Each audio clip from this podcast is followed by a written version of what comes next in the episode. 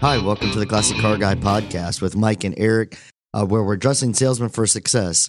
You know, Mike, today we were going to talk a little bit about the silent close, but before we get to the silent close, uh, the final results are in. Yeah, Eric, they the, the domestics finally reported their fourth quarter, and it, it looks like the year for new cars is going to be about a thirteen nine, almost fourteen million do- or million unit year compared to sixteen three last year. Um, most of the car manufacturers are down, except there's a couple like Alfa Romeo and Volvo, but the uh, which means they sold three. Right. But you know, for the most part, it looks like the fourth quarter came in real well. Um, a lot of the manufacturers were actually up and the uh, which kind of surprised me. And the big news was, I thought, was just the General Motor sales on trucks. I, I, it's huge. Mm. 98,000. It looks like they just averaged it, but Mhm. 98,000 September, Oct- or I'm sorry, uh, October, November, and December. Okay. Um, and I think that I think that you know, ten years ago they show in this report that they did uh, five hundred and this year they've done nine hundred thousand. So it just it looks like trucks were really a big quarter for trucks. But all in all, I mean, it's uh, going to be interesting to see what happens in 2021. Is this going to be pin up demand that can come back our way? Uh, roughly a million three units, you know, compounded on whatever this year is going to be. Which I imagine to get things kind of really rolling again, it's going to take some factory incentives to get everybody back in the mood again. To move them on. Move them So, on. yeah. And the uh, so all in all, I, it wasn't a bad fourth quarter. Um, it looks like almost all the manufacturers are up. Yeah. So the uh, in the fourth quarter, All the way across the board. across the board, I think there's a few exceptions in there, but for the most part, it's a it looks pretty it looks pretty good. Yeah. And the uh, you know, and I didn't do this. I should have done this. If you took the fourth quarter numbers and multiplied that times four, what what the hell would the number have been if that had maintained all year round? Right. But it looks like the two best months are going to be February and December. So uh, all in all, I thought it was uh, you know not as bad as it could have been based on the dumpster fire that was going on last year. Sure. Sure. So yeah, where everybody's saying the focus came back to you know the new cars that uh, are going to have to continue to sell. We talked about this before in a podcast where if our used car inventory is going to pla- you know plateau and we're shorted right now on the used cars, we got to have that trade in demand. You know, Yeah. we got to get this new cars uh, to get the new uh, trade ins. and Eric, I think that's the best place to get a, a used car. Oh, absolutely. You know, force the new car dealer or force the new car deal, make a customer and get a pedigreed used car on the lot. Sure, sure, for sure. Yeah, Using some of our equity alerts, something to Yeah. to draw up some of that business where we can get some decent trades. Yeah, so for and, sure. and I imagine that New it's going to be another big used car year. I haven't found that number yet, but Yeah. yeah. normally that's a forty-one million number. yeah, So the uh, no, I'm, it's going to be interesting to see what happens in 2021 and what the salesmen make happen in 2021. Sure. And, you know, I think a lot of sales guys will have to decide this year, you know, especially a lot of us. I was a used car salesman, and I know that uh, I was always focusing on used cars, used cars, and going after new cars. One of the things I had to focus on is there were sometimes I had to go after the new car so I can get the used car trade Right. to go out there. And, and, and probably get had the So- used car sold, sold before. before. Yeah, I did. Yeah, yeah. I was actually calling the customer because I already had their car tra- sold. I needed Uh. their trade in to put the deal together today, so I had to sacrifice a new car deal uh, to get the trade in, so I could sell the used Oh, car. good, So, good, good. but yeah, so talk a little bit about Mike. You know, when we talk about going into the silent close, the setup, how this always goes into. Uh, it's kind of like you know the going after and laying this out, articulating your cause. You know, Yeah. uh, so we're talking a little bit about the silent close today, Mike. So Yeah, Eric, you know, it's it's it's kind of like the baseline close. We have, you know, many different write-ups over the years, but uh, the closes haven't changed much. We have the assumptive where, you know, basically you have your trial close questions that are kind of assumptive and some of the smaller yeses when you open up the write-up sheet to them. But the uh, the baseline close is going to be the silent close. Uh, you know, at least one time, mhm. ask them to buy the car, sure, lay the pin down and shut up. Right. And the uh, it's just it's and don't talk first. They, always say he who talks first loses. hmm But the uh, it's I, in my mind it's an awkward close. It's probably the most pressured close we did. hmm But what can the customer say? I'm sitting over here not saying shit. Well, you know, You know, it's a it's you know just sit down and to give me an answer. And I Yeah. think it's a great baseline. So if you want to get measured, say you met the customer, you went outside, you established the rapport, you got them excited about a car, you did your feature benefit receipt presentation, you did your demo drive, your trial closes, you brought them in, you made them comfortable like they're a guest in your home. hmm You sat them down, and now let's get measured. At least one time, let's ask for everything and ask them to buy the car and shut up and see what they have to say. You know, one of my points that you were making here is that when you describe the terms of your product, you know, whenever you're putting this deal together, you're just laying this out, like you said. Here I am. I'm laying out the terms of the deal, what it is, Right. you know what you're looking for is you're going to stop talking deliberately stop talking go into a silent close and you're anticipating a favorable response from the customer Yeah. you're, you're anticipating that you did everything you could to sell this car and you deserve to earn the right to ask them for this business now you're looking for them to say yes Right. yes Right. that's what you're looking for them to say now when they start to negotiate with you as a salesperson you have to ask did i do a good job selling my product did i describe the terms that i did properly and now And- it's on. you and know now you're going to get measured.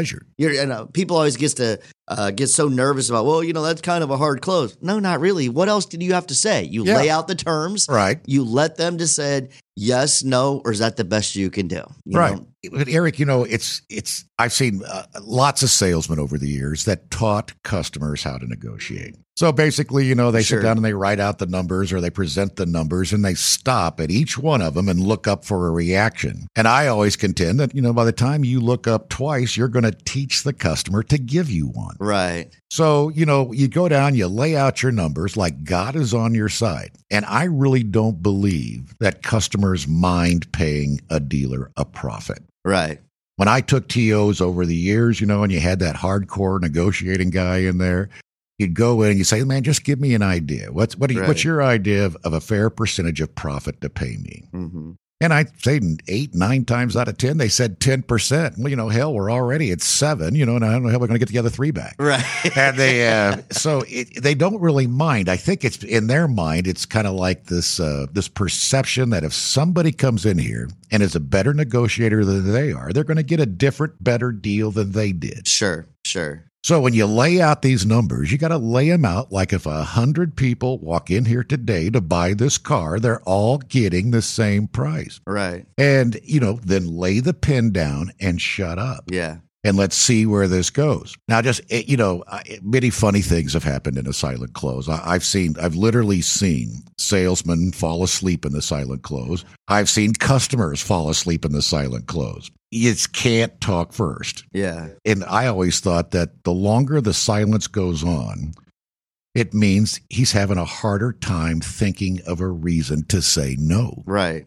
So why would I want to interrupt that? You Right. know, let him go through his thought process, whatever, whatever, whatever, and tell me, all right, pick up the pen and and give me his okay, or you know, tell me he's not going to do it and why. Yeah. Well, you know, I think part of the process of creating that win win is part of the silent close. You know, when you Yeah. lay out and articulate the terms of it, you know, if you, you know, like you were talking about it, laying it out there one time, you know, if you start at a discounted price, can the customer negotiate now? Yeah. Now, you know, so, so all about this, you know, somebody we talked about, he who speaks first loses. You know, I'm not sure that anybody loses when you go to close. Yeah, I think that we all have to come together and we're going to create just a, a pricing number. So this is a part of their strategy, their strategy. I didn't really have the true uh, value of what the silent close was, and I remember I was uh, closing a deal uh, for one of the sales guys at a dealership. Uh, that when I worked at your dealership, and uh, this this guy was there, and he was like, "Oh, you're bringing in your manager now," and he was talking about one of your sales guys there, and the sales guy was kind of lazy. He was always relying on us to kind of close his deals anyway, you know. Yeah. he didn't really want to go out there aggressively. And I, I remember I was like, I'm not going back in there discounting this. I'm gonna, you're gonna go back in there and you're gonna lay it out one time Right and between ask the this eyes. guy. I said, Yeah. you worked so hard out there. You spent two and a half hours finding this guy and his wife the car. You go back there and lay it out, and he wouldn't.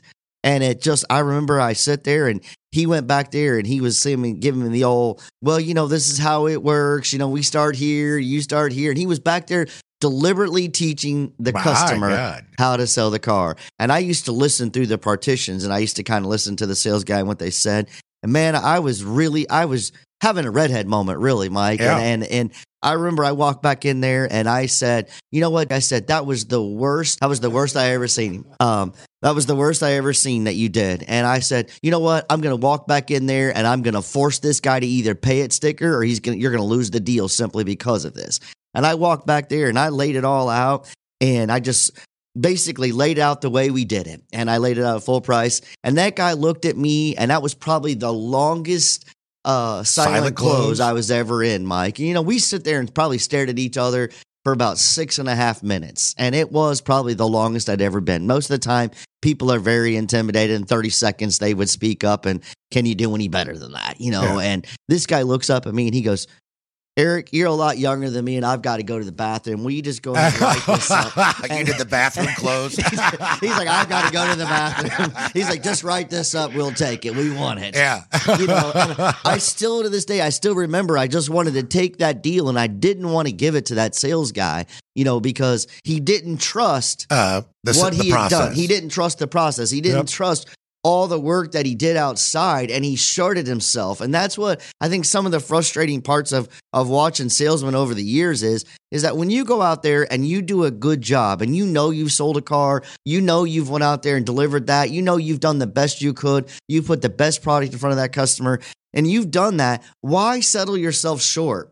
Yeah. You know, and and the silent close, man, you don't have to worry about is it a hard close or he who speaks that's kind of a bullish mentality. It's not. Really, I mean, you know, to bring this out, it's it's when you break the silence, it just shows who's the eager one to get the deal done. You want to find out is your customer eager to get this done or are they really considering not buying this car?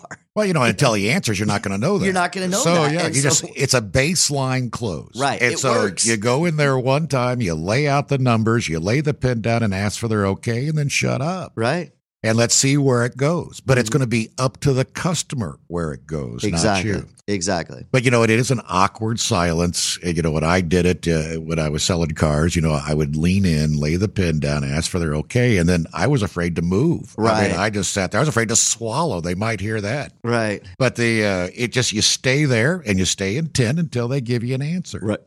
And then from there, it's going to go wherever it's going to go. But the uh, at least we'll know one time where we're at, And you got to have them. You got to have the customer negotiating with you. Otherwise, you have nothing. You or got- you, got don't, or you don't have to have the customer negotiating with you. Yeah. You know, maybe I mean I don't know. I think now I think, uh, but you know, we got out of the business. I got out of the business around 2006. But I'd say what four times out of ten they picked up the pen and signed it. right. So it's just it, it. A lot of times, I think in the close, you're dealing with the salesman's expectation, Mm-hmm. and the uh, based on what he knows, or his past experience, or everything else, kind of like the the story you were telling, that they become you can become your own worst enemy, Mm-hmm. and just go in there and expect everything, and lay the pen down, ask them for their okay, and shut up. Right.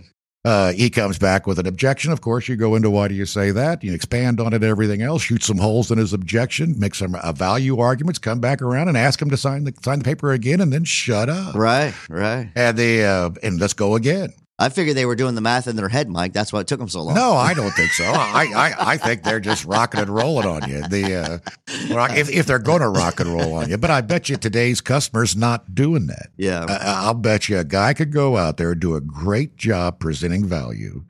Come inside, ask the guy for his okay, lay the pen down and shut up, and get him to pick up the pen and give him the okay. What six, Right. seven times out of ten?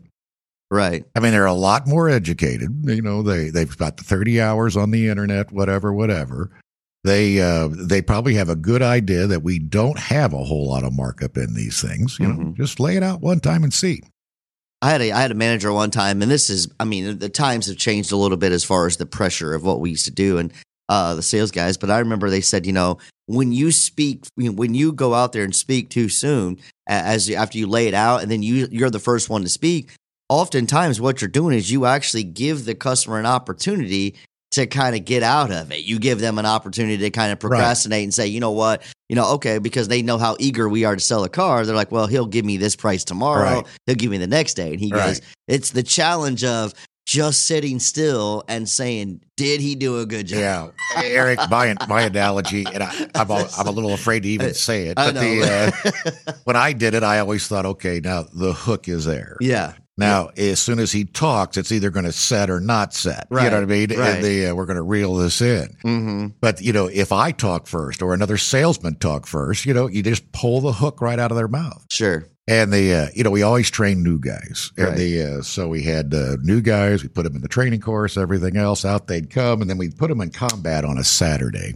And then I would go in, or the managers would go in and do the TO. And the uh, we'd always say, "Now listen, man, you know, don't you talk unless I ask you to, unless I, you know, pull you in on this. Right. You keep your mouth shut." Right. So you lay down the thing, you go down, you lay the pin down, you say, "Oh, I need your okay right here," and then all of a sudden the awkward silence starts, and you see the new guy on the other side of the desk with the same side as the customer, and sweat just starts to drip off his brow and everything else, and you know he's getting ready to explode. Right, he's gonna talk, he's gonna talk. I was like, oh, here he comes. Yeah, here he comes. Here he comes, and all of a sudden he pops. and then, you know, I'd have to get him out of the room because now I have to go back and set up another No. value argument, go all the way around, come back in and ask him for their okay again. And, and, the, uh, and say him out the same room. thing and Yes. articulate it in a different yeah, way. Yeah, that's right. And just say, do it all over again because he talked. right, right. And you know, sometimes you get that customer that does know how to negotiate and he's looking for concessions, you know? Yeah. And so you just have to hang in there until he can articulate his argument. You But know, you what I mean? the until- discipline of it can be kind of fun. until So- you lay the pin down and Right. ask for his okay and get his answer. You don't know what Right. you got. Exactly. And the uh, so I mean, you know, you got to sit down and let the guy talk. And Right. the, uh, so he talks first. Yeah. I don't know what I have here. I might have an okay. You know, I might have a guy come back with an objection I got to deal with. Mm-hmm. And the, uh, if you do, you do. But let's say you don't do the silent close. How many times or how many uh, how much could you be leaving on the table Exactly. just by not asking the guy and shutting up? yeah. You know. Your confidence should already be there. You know, Well, you know, Eric, I think confidence goes a long way. You kind Yeah. of described it earlier, but you know, I think the better you go outside with this customer and you earn the right to ask for the business, Mm-hmm. you earned it. yeah. The more confidence you have in the close, Right. you know, you know you earned it. You know, if nothing else, you deserve an answer. Right. You know, And I, I even my argument today is with some of these guys is is that you know with the internet really driving it just like everybody's talking about the internet's driving the traffic to the dealership you know and if internet is really truly driving the deal and talking about going out there and laying it out one time you know as a sales guy you have to understand my confidence would be even higher today be, knowing that the customer's there off the internet so when they show up at the dealership they already know that I'm the best price so all I have to do is show them why I'm the best value. Does that Right. make sense? I mean, Yes. Because if they thought that another dealership was the best price, why wouldn't they have went to them? right. Does that make sense? So the moment that they're on my lot, they felt that. They even read my disclaimer that said that that sale price includes all rebates that are subject to qualification. So Right. that means even at worst case scenario, when they looked at that retail price of that car, they still thought I was the best price because they showed up on my lot. Does that Well, make know, sense? So that's a big confidence booster for no, me. Eric, and we've So- talked about before, you know, are you better than the internet? Yeah. You know, and should there be a distinction between buying the car on the internet Right. and coming to the store and having what I consider to be a good retail experience. Exactly. You know, exactly. a fun thing. Now, people only do this, you know, what now, every three to seven years. hmm Uh, you know, it, it should be fun. It Right. should be exciting. You know, they don't do it often enough. And this is a very tangible object. You're not selling life insurance or annuities. This is chrome metal image. Right there it is. And if a guy goes out and he does a good job building that value case, getting the customer excited, he's earned the right to ask this. Right. You know, all I need, you're okay right here, Mhm. and shut up. You know, and this is a big part of learning how to become a true trusted advisor in your in your Right. field. You know, you're you know, you want to feel that confidence that what you're telling them, you're consulting and, and you're giving them, you're advising them the best way to buy the car. You Now, know? and Eric, how many guys have we seen in the car business that were very good Mhm. with the retail experience, Mhm. But never could close? Sure. Uh, ended up making a lot of friends and not doing very well on the Yeah. income side.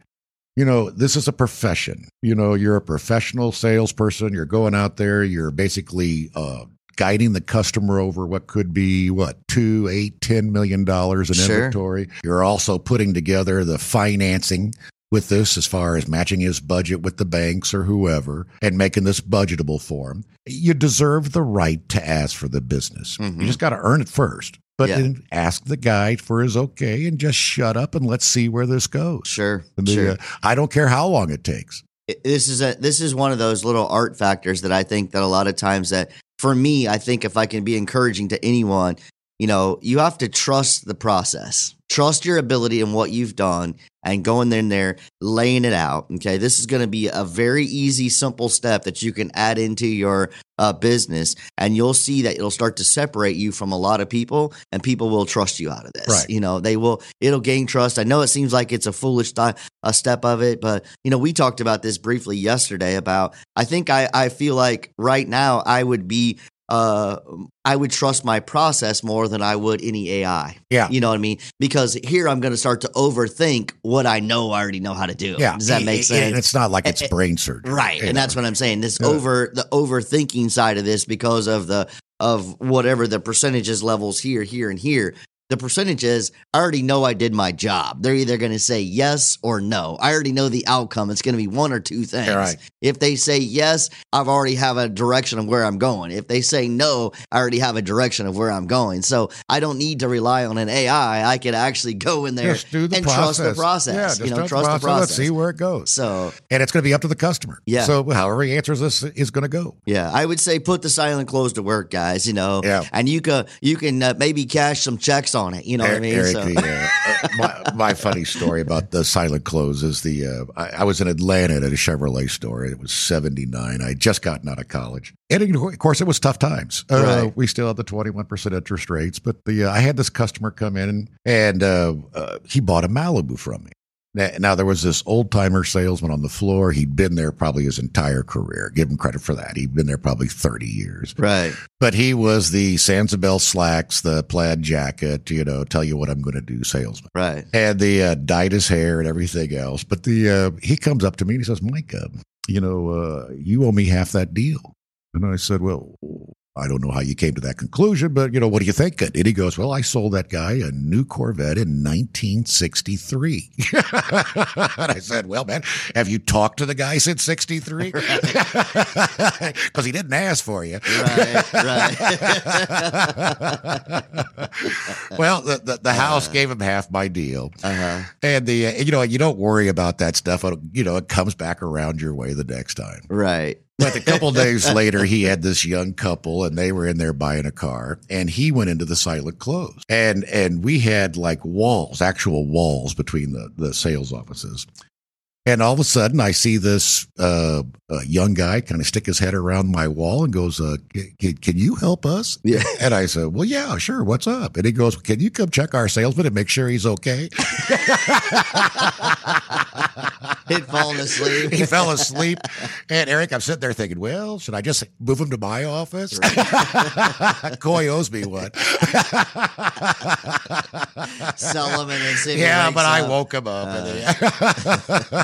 I we had one of those. so maybe there should be an age limit on the silent. Maybe. We have. or what is it, narcolepsy? If you got narcolepsy, don't do this. Yeah. Man, that would have been rough for me. I, I would have felt sorry for the sales guy. Yeah, so, the, uh, oh, I, I But, did know. kind of scare him away. Right. Yeah. That'd be pretty rough. That's where they still had the red light, green light buttons, right? No, So- they didn't have those, but the uh, he didn't have those, but the uh, it Uh, was that, and then I had another one where you know I had a customer fall asleep. You know, an older customer came in and fell asleep. Yeah. thought, well, you know, against all silent close rules, should I wake him up? Right. I think some of the Yeah. some of the stories of the silent close laying it out there, and then the the sales guy doesn't say anything. I used to I had a, a customer. I was sitting there staring at the guy, and you could see that his wife was ready to break, and she was a little just a little nervous of what was going on, and and uh, the husband said, "No, why do you say?" And I said, "Why do you say that?" And he's like, "You know, I can't do that payment. I'm looking to be at X Y Z."